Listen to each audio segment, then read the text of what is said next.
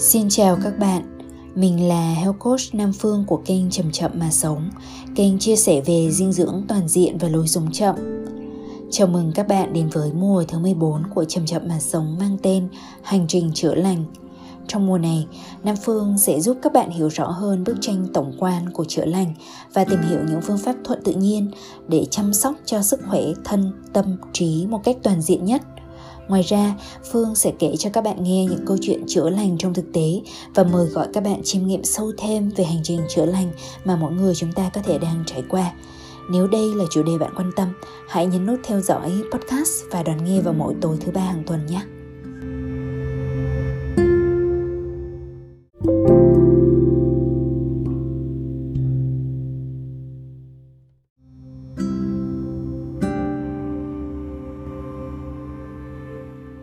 Bạn ơi, Phương rất là biết ơn khi các bạn quay trở lại và lắng nghe thêm một số podcast của Chậm Chậm Mà Sống trong một tuần mới.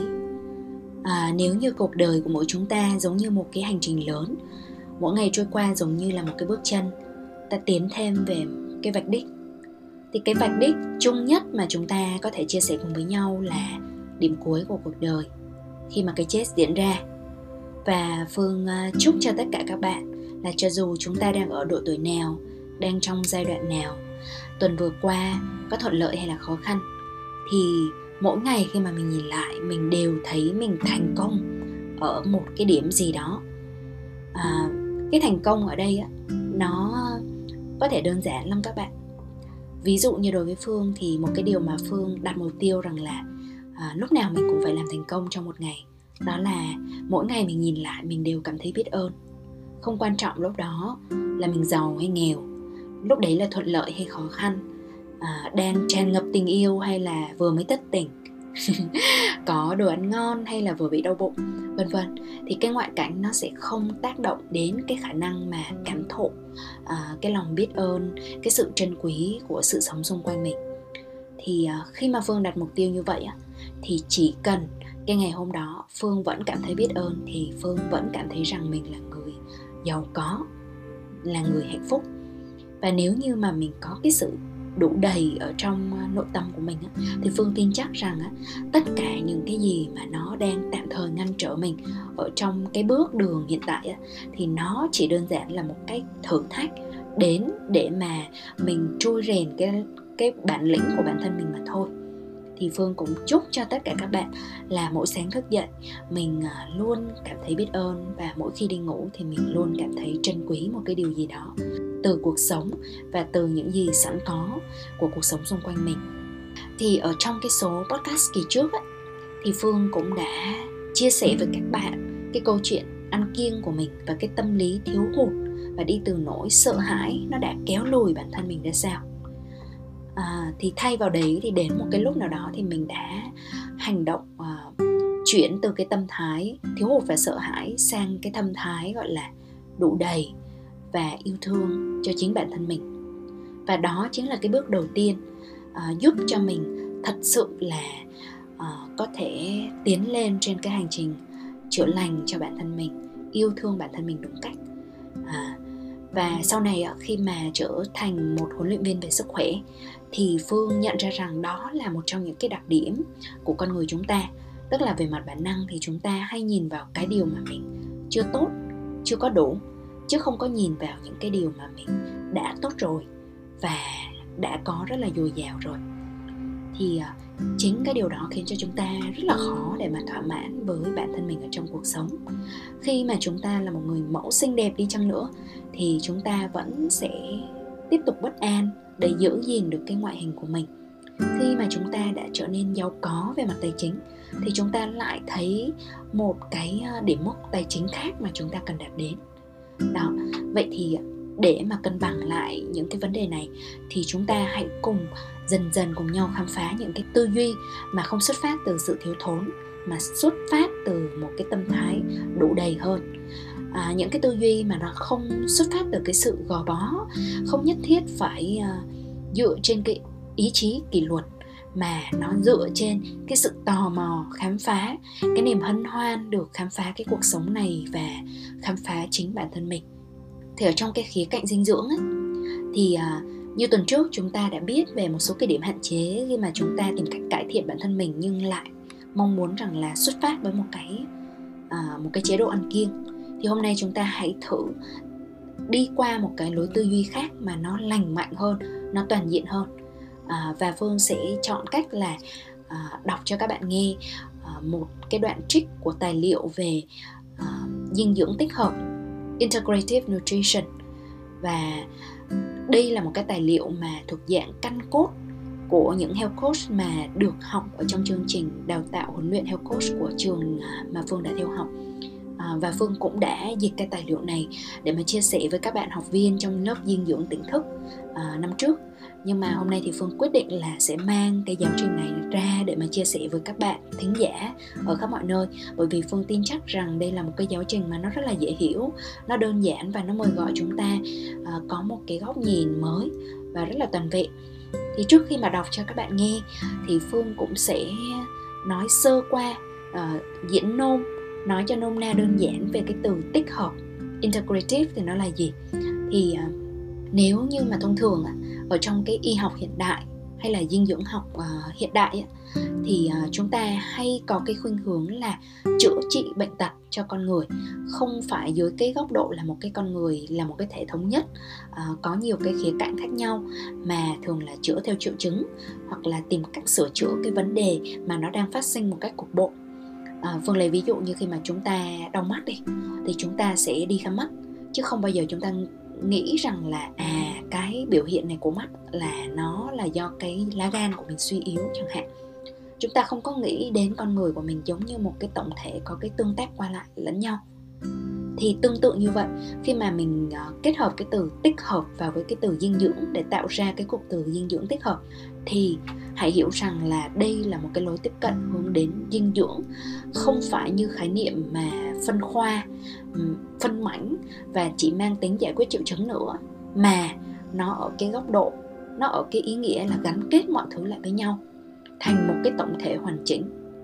À, tích hợp mà tức là mỗi phần đều sẽ gắn được vào với nhau và hợp lại thành một cái tổng thể hoàn chỉnh và khi mà mọi thứ được gắn kết lại thì cái toàn thể luôn có sức mạnh lớn hơn nhiều so với việc cộng tổng các phần riêng lẻ lại với nhau. Thì à, đấy là một cái lối uh, tiếp cận mà nó rất là phù hợp đối với cái bản chất của con người mình. Bây giờ thì phương sẽ mời các bạn lắng nghe và sau khi lắng nghe đọc bài viết này thì phương sẽ chia sẻ thêm về những cái quan điểm của mình uh, dưới cái góc nhìn bình dân nữa để cho các bạn hiểu thêm nhé.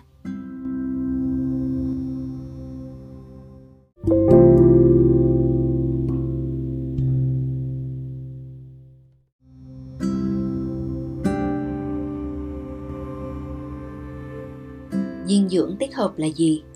Trích chương 2 cuốn sách Dinh dưỡng tích hợp tác giả Joshua Rosenthal, người à, đồng sáng lập của Học viện Dinh dưỡng tích hợp Hoa Kỳ. Cách tiếp cận này không nhắm tới việc củng cố kỷ luật hay ý chí tự thân mạnh mẽ hơn. Nó là quá trình mỗi người, mỗi cá nhân khám phá những gì nuôi sống, dung dưỡng chúng ta và tới sau cùng những gì sẽ khiến cuộc đời chúng ta trở nên phi thường chúng ta đang sống trong thời đại của dinh dưỡng phổ thông và dinh dưỡng hiện đại. Để tôi giải thích nhé, dinh dưỡng phổ thông là loại thông tin chúng ta nhận được từ các tháp thực phẩm và những cơ quan chính phủ. Nó tương tự như chăm sóc sức khỏe phổ thông.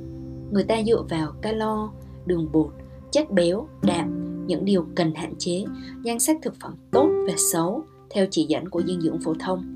Lời khuyên như, hãy chọn phần thịt nạc, chuyển sang sữa ít béo đi hoặc ăn nhiều ngũ cốc nguyên hạt lên, tới từ dinh dưỡng phổ thông. Rồi tới dinh dưỡng hiện đại, nơi chúng ta đạt được những khám phá mới mỗi ngày, công bố những lợi ích sức khỏe của một loại thực phẩm nhất định hay cách nhanh nhất để tiếp thêm năng lượng trong tuần. Đây là cách tiếp cận kiểu kê đơn, chào bán những công thức áp dụng hàng loạt như ăn chế độ ít đường bột đường bột dạng tiêu hóa chậm, ăn thô, ăn nhiều chất béo hay tránh tất cả các chế phẩm từ động vật dinh dưỡng hiện đại tấn công chúng ta, từ những tấm bìa sặc sỡ của sách ăn kiêng tới những xu hướng ăn uống tràn ngập các trang mạng xã hội, đầy rẫy các ý kiến và hình ảnh bảo ta nên ăn gì. Cả dinh dưỡng phổ thông và dinh dưỡng hiện đại đều có chung thông điệp, ăn uống lành mạnh lên. Nhưng chúng ta hoàn toàn mất kết nối với ý nghĩa thực sự của trạng thái lành mạnh. Thanh năng lượng nên ăn vào buổi sáng hay bữa ăn vặt buổi chiều nhỉ? Tôi có thể ăn yến mạch nếu bị dị ứng với gluten hay không? Bánh burger với thịt nuôi từ bò ăn cỏ và rau xà lách là tốt cho tôi chứ. Hay nên tránh xa tất cả các loại thịt. Chúng ta có quá nhiều câu hỏi về việc ăn gì. Quá nhiều người cảm thấy họ đang liên tục phạm sai lầm, kể cả những người nghiên cứu về dinh dưỡng. Nếu người ta còn tiếp tục bối rối không biết một chế độ ăn lành mạnh là gì, bạn có thể tiếp tục bán thêm những cuốn sách ăn kiêng mới.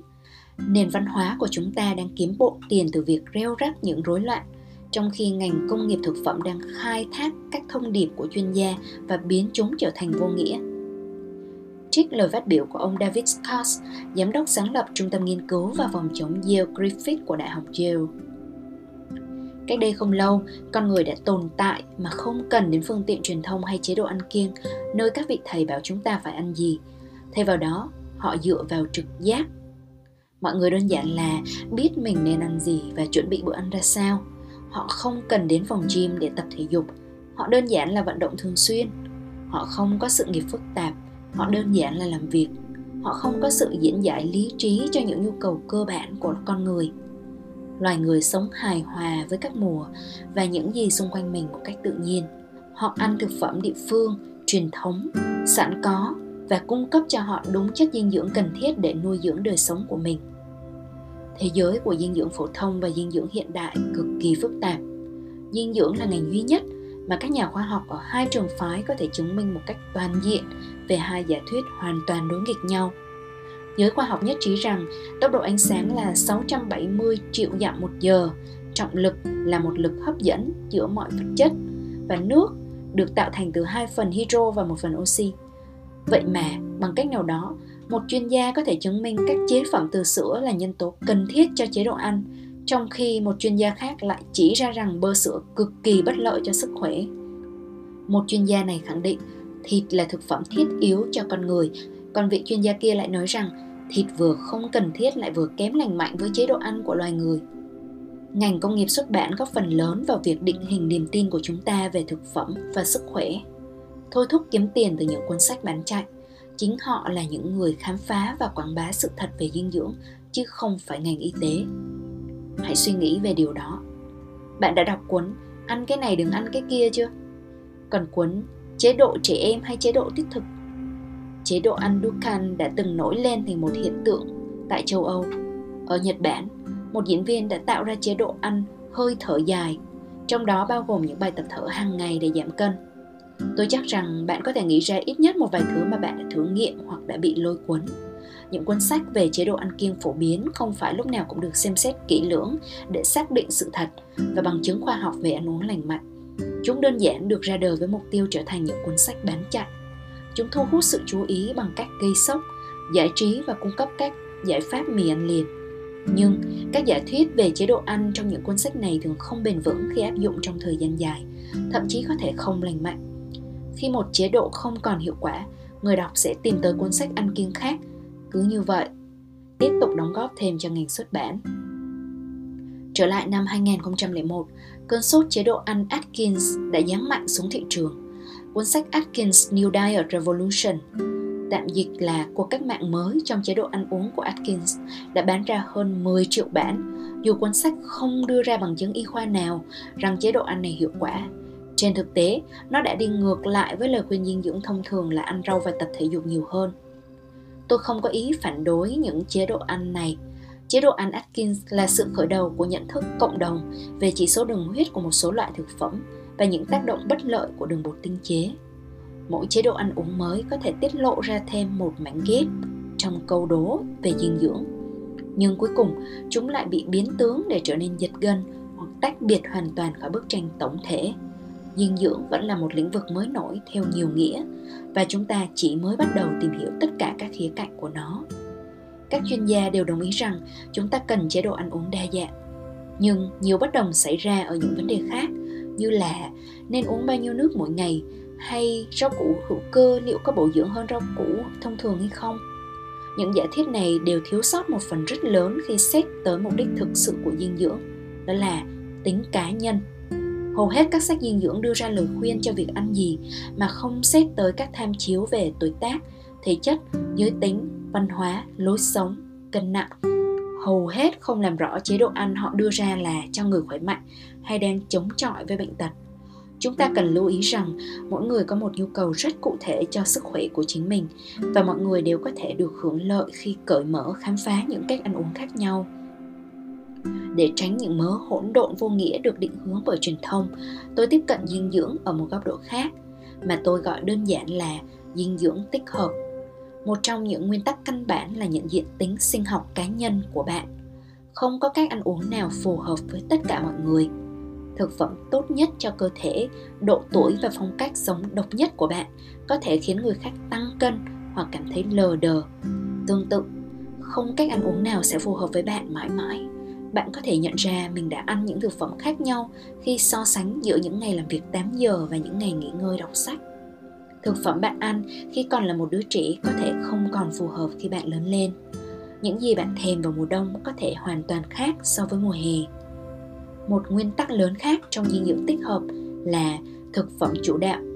Tất cả những gì chúng ta coi là dinh dưỡng hiện nay đều chỉ là nguồn cung cấp năng lượng và nuôi dưỡng thứ yếu những gì bạn ăn chỉ là thực phẩm phụ so với tất cả những yếu tố khác nuôi dưỡng bạn, như mối quan hệ, sự nghiệp, thực hành tâm linh và vận động thể chất. Tôi gọi những yếu tố đó là thực phẩm chủ đạo dinh dưỡng tích hợp cũng là cầu nối giữa dinh dưỡng và sự phát triển bản thân. Hai điều này luôn song hành.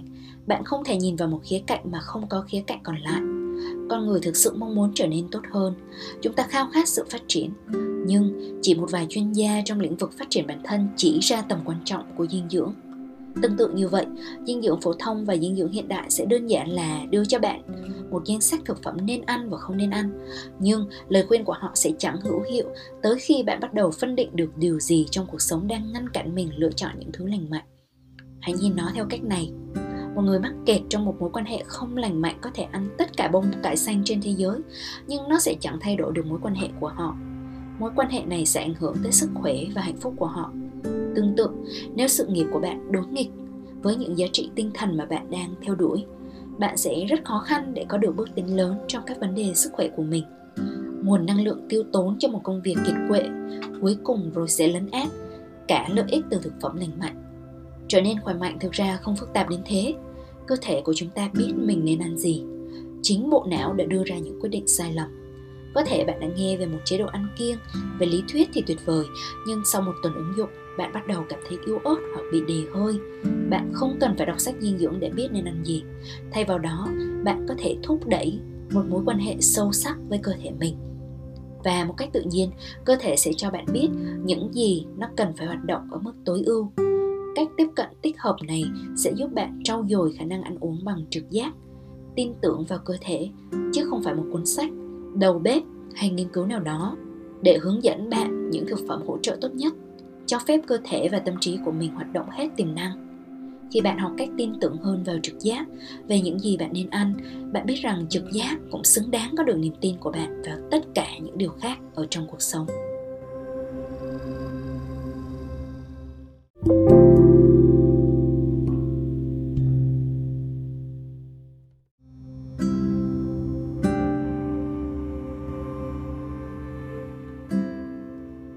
Sinh học cá nhân. Năm 1956, Roger Williams xuất bản cuốn sách Tính sinh hóa cá nhân Biochemical Individuality khẳng định rằng tính cá nhân thấm vào từng bộ phận của cơ thể con người. Cuốn sách này đã giải thích sự khác biệt của từng cá nhân về giải phẫu, sự trao đổi chất, thành phần của chất lỏng cơ thể và cấu trúc tế bào ảnh hưởng đến sức khỏe tổng thể. Williams đã viết mỗi người đều có những yêu cầu về dinh dưỡng mang tính cá nhân và được quyết định bởi gen di truyền. Giả thuyết này đã ảnh hưởng tới những người có tư duy độc lập trong thế giới dinh dưỡng nhưng phần lớn vẫn bị ngó lơ bởi ngành y học chính thống. Hãy xem các chế độ ăn kiêng đã càn quét nước Mỹ từ chế độ ăn nhiều đường bột trong những năm 70 đến ít chất béo trong những năm 80 đến protein cao và chất béo cao trong thế kỷ 21 Tôi tự hỏi làm thế nào mà mỗi chuyên gia dinh dưỡng này có thể khẳng định chế độ ăn của họ phù hợp với tất cả mọi người. Chúng ta là những cá thể quá độc đáo để ăn cùng một loại thức ăn Bạn có bao giờ để ý rằng đàn ông ăn rất khác với phụ nữ? Trẻ em, thanh thiếu niên và người lớn đều có sở thích riêng. Nhân viên văn phòng ăn uống khác với những người lao động chân tay.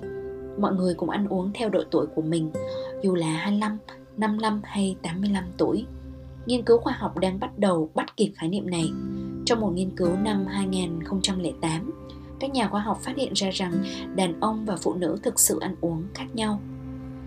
Khảo sát dân số của mạng lưới giám sát tích cực dịch bệnh do thực phẩm Foodnet đã xem xét thói quen ăn uống của hơn 14.000 người trưởng thành ở Mỹ và nhận thấy rằng, nói chung, nam giới ăn nhiều thịt, còn phụ nữ có xu hướng ăn nhiều rau củ quả hơn.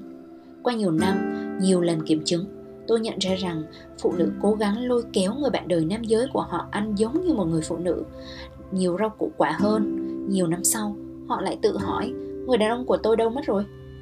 Bây giờ tôi biết rằng cả nam giới và phụ nữ đều thích nhiều loại thức ăn, nhưng thật là thú vị khi chúng ta nhìn sâu vào những sự khác biệt tinh tế này phải không? Một nghiên cứu tháng 11 năm 2015 được công bố trên tạp chí Cell cho thấy rằng các chỉ dẫn trong chế độ ăn uống phổ biến toàn cầu đơn giản là không hiệu quả. Các nhà nghiên cứu Israel muốn tìm hiểu loại thực phẩm nào khiến lượng đường trong máu của mọi người tăng đột biến. Vì vậy họ đã đo lường phản ứng của 800 người trong suốt một tuần thu thập dữ liệu từ nhiều hơn 46.000 suất ăn, họ nhận thấy rằng thật bất ngờ, mỗi người có phản ứng khác nhau đối với các loại thực phẩm tương tự nhau. Trên thực tế, nhiều người trong nghiên cứu có phản ứng glucose thấp với kem, một loại thực phẩm chứa đường được cho là chắc chắn sẽ làm tăng mức đường huyết. Nghiên cứu này đánh bật những ý tưởng truyền thống về thực phẩm tốt và xấu và ý niệm rằng có bất kỳ chế độ ăn nào là phù hợp với tất cả mọi người. Một lần nữa, nó phụ thuộc vào những yếu tố cá nhân làm việc trong lĩnh vực này trong nhiều năm, tôi luôn khẳng định được tính đúng đắn của tính sinh học cá nhân. Từ tận trái tim mình, tôi có thể cảm thấy rằng không có một cái ăn nào có thể phù hợp cho tất cả mọi người. Nhưng y học và khoa học không ngừng đi tìm viên đạn ma thuật. Một cách ăn uống hoàn hảo sẽ giải quyết tất cả những vấn đề liên quan đến chế độ ăn uống của nhân loại. Nhưng con nước triều đang thay đổi. Một trong những xu hướng sức khỏe hàng đầu năm 2017 là cá nhân hóa một trong những yếu tố chính hình thành tính sinh học cá nhân là từ tổ tiên của chúng ta. Nếu tổ tiên của bạn là người nhật bản, bạn có nhiều khả năng sẽ phát triển mạnh mẽ nhất khi ăn uống kiểu nhật. Nhiều lúa gạo, rong biển và cá. Nếu nguồn gốc của bạn là từ ấn độ, hệ tiêu hóa của bạn có lẽ sẽ ưa thích gạo basmati, đậu hầm và cà ri nếu nhiều thế hệ tổ tiên của bạn đến từ Scandinavia đã quen với việc ăn các thực phẩm từ sữa hàng ngày, điều tự nhiên là cơ thể bạn sẽ có thể hấp thu sữa và những chế phẩm từ sữa. Lý thuyết này cũng áp dụng cho các loại thức ăn mà bạn khó tiêu hóa. Ví dụ những cộng đồng châu Phi truyền thống có nguồn thức ăn dồi dào, gồm đậu, ngũ cốc, protein động vật, khoai lang và rau xanh. Sữa không dễ dàng tiếp cận hoặc lưu trữ ở các vùng nóng và do đó không phải là một phần của chế độ ăn uống truyền thống. Vì vậy rất hợp lý khi rất nhiều người gốc Phi không dung nạp lactose. Mẹ tôi bây giờ đã ngoài 80 tuổi, lớn lên ở Hungary, nơi sữa là một phần quan trọng của chế độ ăn uống hàng ngày. Bà uống sữa tươi nguyên còn ấm từ bò mẹ. Khi tôi lần đầu tiên tham gia vào ngành dinh dưỡng và sức khỏe, tôi đã từ chối sữa. Tôi đã nhận ra rằng không có loài nào khác tiêu thụ sữa một cách tự nhiên sau khi còn nhỏ và rằng sữa bò là thức ăn hoàn hảo để giúp một con bê con phát triển thành một con bò to và nặng nhưng sữa bò hoàn toàn không có chỗ trong chế độ ăn uống của người trưởng thành. Tôi đã ăn gạo lứt và rau theo chế độ ăn thực dưỡng trong sách. Trong nhiều năm, tôi cảm thấy thực sự khỏe khi ngừng ăn các sản phẩm từ sữa. Tôi đã hết cảm lạnh vào mùa đông và không còn chảy nước mũi. Sau đó, tôi đã đi chuyến đi đầu tiên tới Ấn Độ và thăm một số bác sĩ thực hành Ayurveda, ngành dưỡng sinh cổ truyền của Ấn Độ tất cả mọi người đều đồng ý rằng tôi cần nhiều sữa hơn trong chế độ ăn uống của mình. Họ nói rằng tôi thiếu đi sự bình tĩnh năng lượng nhẹ nhàng nữ tính mà sữa dung chứa. Tôi nhớ mẹ tôi đã khỏe mạnh như thế nào và bà ấy đã uống bao nhiêu sữa khi lớn lên. Vì vậy tôi dần buông bỏ thái độ cứng nhắc của mình và bắt đầu thử nghiệm với sữa phô mai và sữa chua. Một số người không thể dung nạp bất kỳ loại sữa nào. Họ bị viêm, rối loạn tiêu hóa và dị ứng. Bởi tổ tiên của tôi tiêu thụ sữa một cách thường xuyên, nên tôi hưởng lợi khi ăn một lượng vừa phải, các sản phẩm sữa, chất lượng tốt trong chế độ ăn uống của mình. Bên trong cơ thể bạn là những vi khuẩn đóng một vai trò rất lớn trong việc giải mã bí ẩn về tính sinh học cá nhân của bạn. Ngày nay, các chính phủ và các tổ chức độc lập khắp thế giới đang tài trợ hàng triệu đô la cho nghiên cứu để hiểu về nó đầy đủ hơn. Tôi đang nói về hệ vi sinh vật, một bản ghi DNA được tạo thành từ hàng nghìn tỷ vi khuẩn sống trong ruột, da và khắp cơ thể bạn. Những vi sinh vật này đóng một vai trò quan trọng trong việc duy trì chức năng miễn dịch và tiêu hóa, nhưng chúng cũng là độc nhất với mọi người. Sức khỏe của hệ vi sinh vật của bạn có thể ảnh hưởng đến nhiều yếu tố, ví dụ như khả năng hấp thụ năng lượng từ thực phẩm mà bạn ăn. Những vi khuẩn nhỏ xíu này có thể được sử dụng để ngăn ngừa và điều trị bệnh trong tương lai, từ rối loạn tự miễn dịch đến ung thư. Một khía cạnh khác trong tính sinh học cá nhân là sự trao đổi chất, hay nói cách khác là tốc độ mà bạn chuyển hóa thức ăn thành năng lượng. Biết được tốc độ trao đổi chất cá nhân của bạn sẽ hữu ích khi đo lường được lượng thức ăn mà hệ tiêu hóa của bạn có thể xử lý phụ thuộc vào tốc độ trao đổi chất của bạn. Cơ thể có thể nhanh chóng chuyển đổi calo thành năng lượng hoặc dự trữ lượng calo thừa. Bạn có thể hồi tưởng rằng, khi còn là một thiếu niên, bạn có thể đánh bay một chiếc bánh mì kẹp thịt, khoai tây chiên, sữa lắc và kem, tất cả chỉ trong một bữa ăn mà không bị khó tiêu hoặc làm chiếc quần jeans quá chật cứng. Đó là bởi vì những người trẻ vẫn đang phát triển, có tốc độ trao đổi chất nhanh và đốt cháy calo nhanh hơn so với người lớn hãy nhớ rằng, tốc độ trao đổi chất và độ nhạy cảm của bạn có thể thay đổi khi bạn già đi hoặc khi mức độ căng thẳng hoặc dinh dưỡng thay đổi trong chế độ ăn uống hay lối sống của bạn. Nếu tất cả điều này nghe có vẻ quá là khó hiểu và phức tạp, thì đừng lo lắng. Chỉ cần quan sát cách cơ thể phản ứng với thức ăn bạn cung cấp cho nó. Mọi người đều khác nhau và làm quen với cơ thể của chính mình là bước đầu tiên cần thiết để khám phá cách giữ gìn sức khỏe giả thuyết về trao đổi chất chứng minh rằng không có một chế độ ăn kiêng nào phù hợp với tất cả chúng ta. Bạn có thể biết những người có thể ăn đường bột đã qua chế biến, chẳng hạn như bánh mì và mì ống, và vẫn rất gầy, trong khi bạn sẽ tăng cân với một chế độ ăn như vậy. Không phải vì đường bột là xấu xa hoặc cơ thể của bạn không được khỏe mạnh, nó chỉ cho thấy rằng tất cả mọi người chuyển hóa các loại thực phẩm này theo cách khác nhau. Bạn có thể phù hợp hơn với chế độ giàu protein, nhiều rau củ tươi và ngũ cốc nguyên hạt biết những loại thực phẩm bạn trao đổi chất tốt nhất sẽ giúp bạn lựa chọn được đồ ăn, khiến mình cảm thấy dễ chịu và hỗ trợ cho cơ thể của riêng mình. Khẩu vị và sở thích cá nhân của chúng ta, hình dạng và kích thước cơ thể, vi khuẩn đường ruột, tốc độ trao đổi chất và nguồn gốc di truyền ảnh hưởng đến loại thực phẩm nào sẽ nuôi dưỡng chúng ta hoặc không. Vì vậy, khi các chuyên gia nói cà chua tốt cho bạn hoặc thịt đỏ không tốt cho sức khỏe, đó là những tuyên bố quá tổng quát thức ăn của một người có thể là chất độc của người khác. Và đó là lý do tại sao các chế độ ăn kiêng theo mốt không có tác dụng về lâu dài. Chúng không dựa trên thực tế rằng tất cả chúng ta có nhu cầu ăn uống khác nhau. Đôi khi phải mất hàng triệu đô la tiền tài trợ và nhiều năm nghiên cứu của các nhà khoa học để chứng minh những gì chúng ta đã biết. Tôi chắc chắn rằng khoa học sẽ sớm khám phá ra rằng nhu cầu ăn uống dựa trên tính sinh học cá nhân. Bio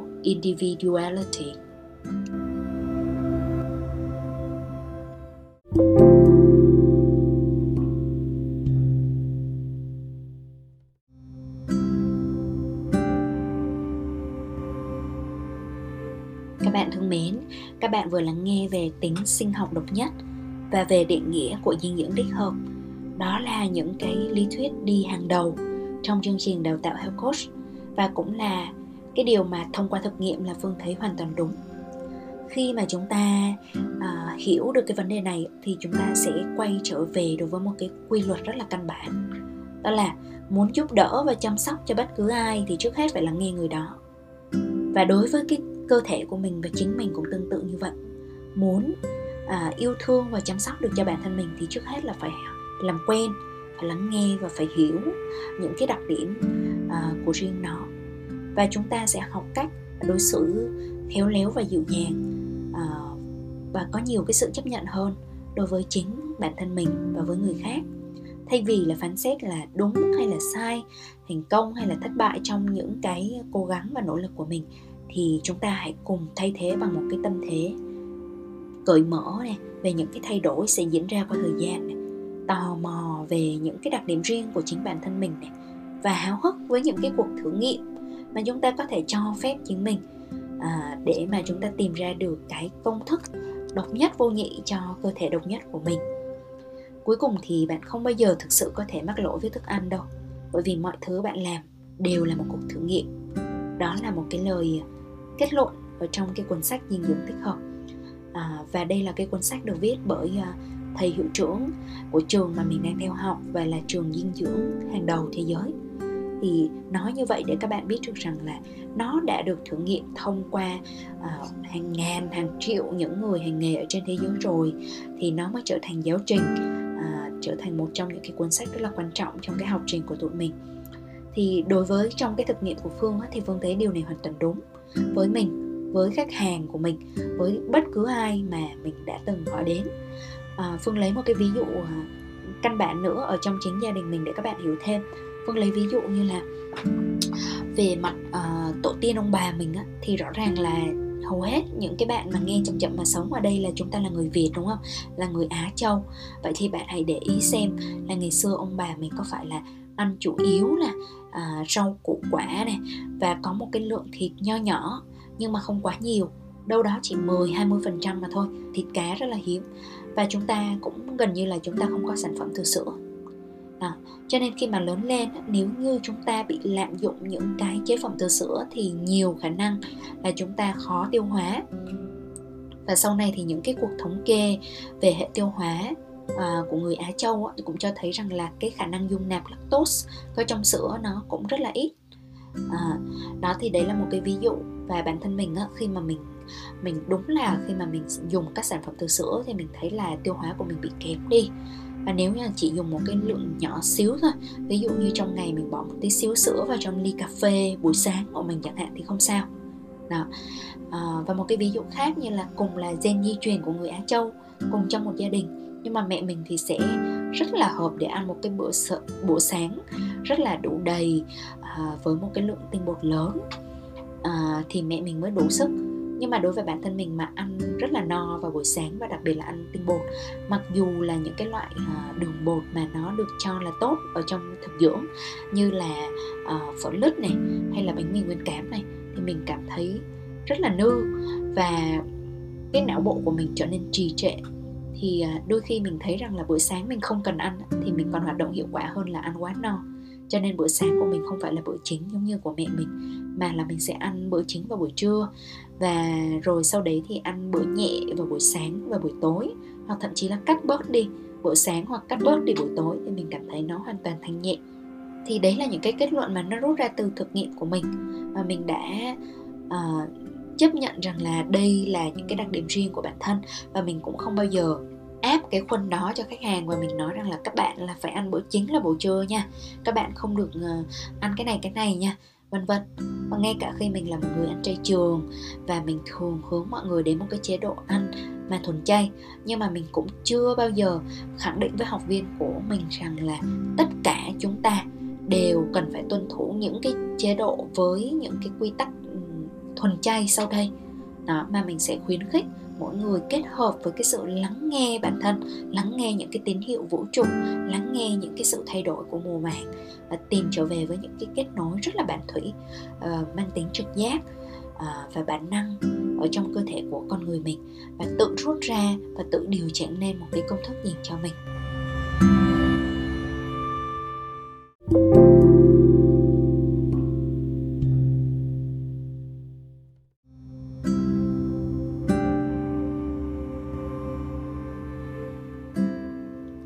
Các bạn thương mến à, podcast này đã dài rồi. Thì phương hy vọng rằng là những cái kiến thức mà phương chia sẻ trở nên hữu ích cho bạn. Thì nếu mà các bạn muốn tìm hiểu thêm nữa thì các bạn hãy truy cập vào coachnamphương.com để à, nhận được những cái thông tin hữu ích hay là những cái trang YouTube của Chậm Chậm Mà Sống. Nếu mà các bạn muốn tìm phiên bản à, video thì phiên bản video hàng tuần thì tụi Phương sẽ ra vào thứ năm và mong rằng bạn có thể cân nhắc chia sẻ những cái thông tin này thêm đến cho những người đang cần. Bởi vì là chúng ta đều kết nối với nhau trong một cái tổng thể thống nhất. Vì vậy, với hành động nhỏ là chia sẻ thông tin này mà thôi, thì bạn đang giúp cho cả cộng đồng, cả những cái người thân của mình cũng trở nên khỏe mạnh hơn mỗi ngày. Khi một cái cánh rừng khỏe mạnh thì mỗi cái cây trong đó, giống như bạn, đều sẽ được bảo vệ và hỗ trợ tốt nhất. Bây giờ thì chúc cho các bạn có ngày thật vui và đêm thật yên. Xin chào và hẹn gặp lại vào thứ ba tuần sau nhé.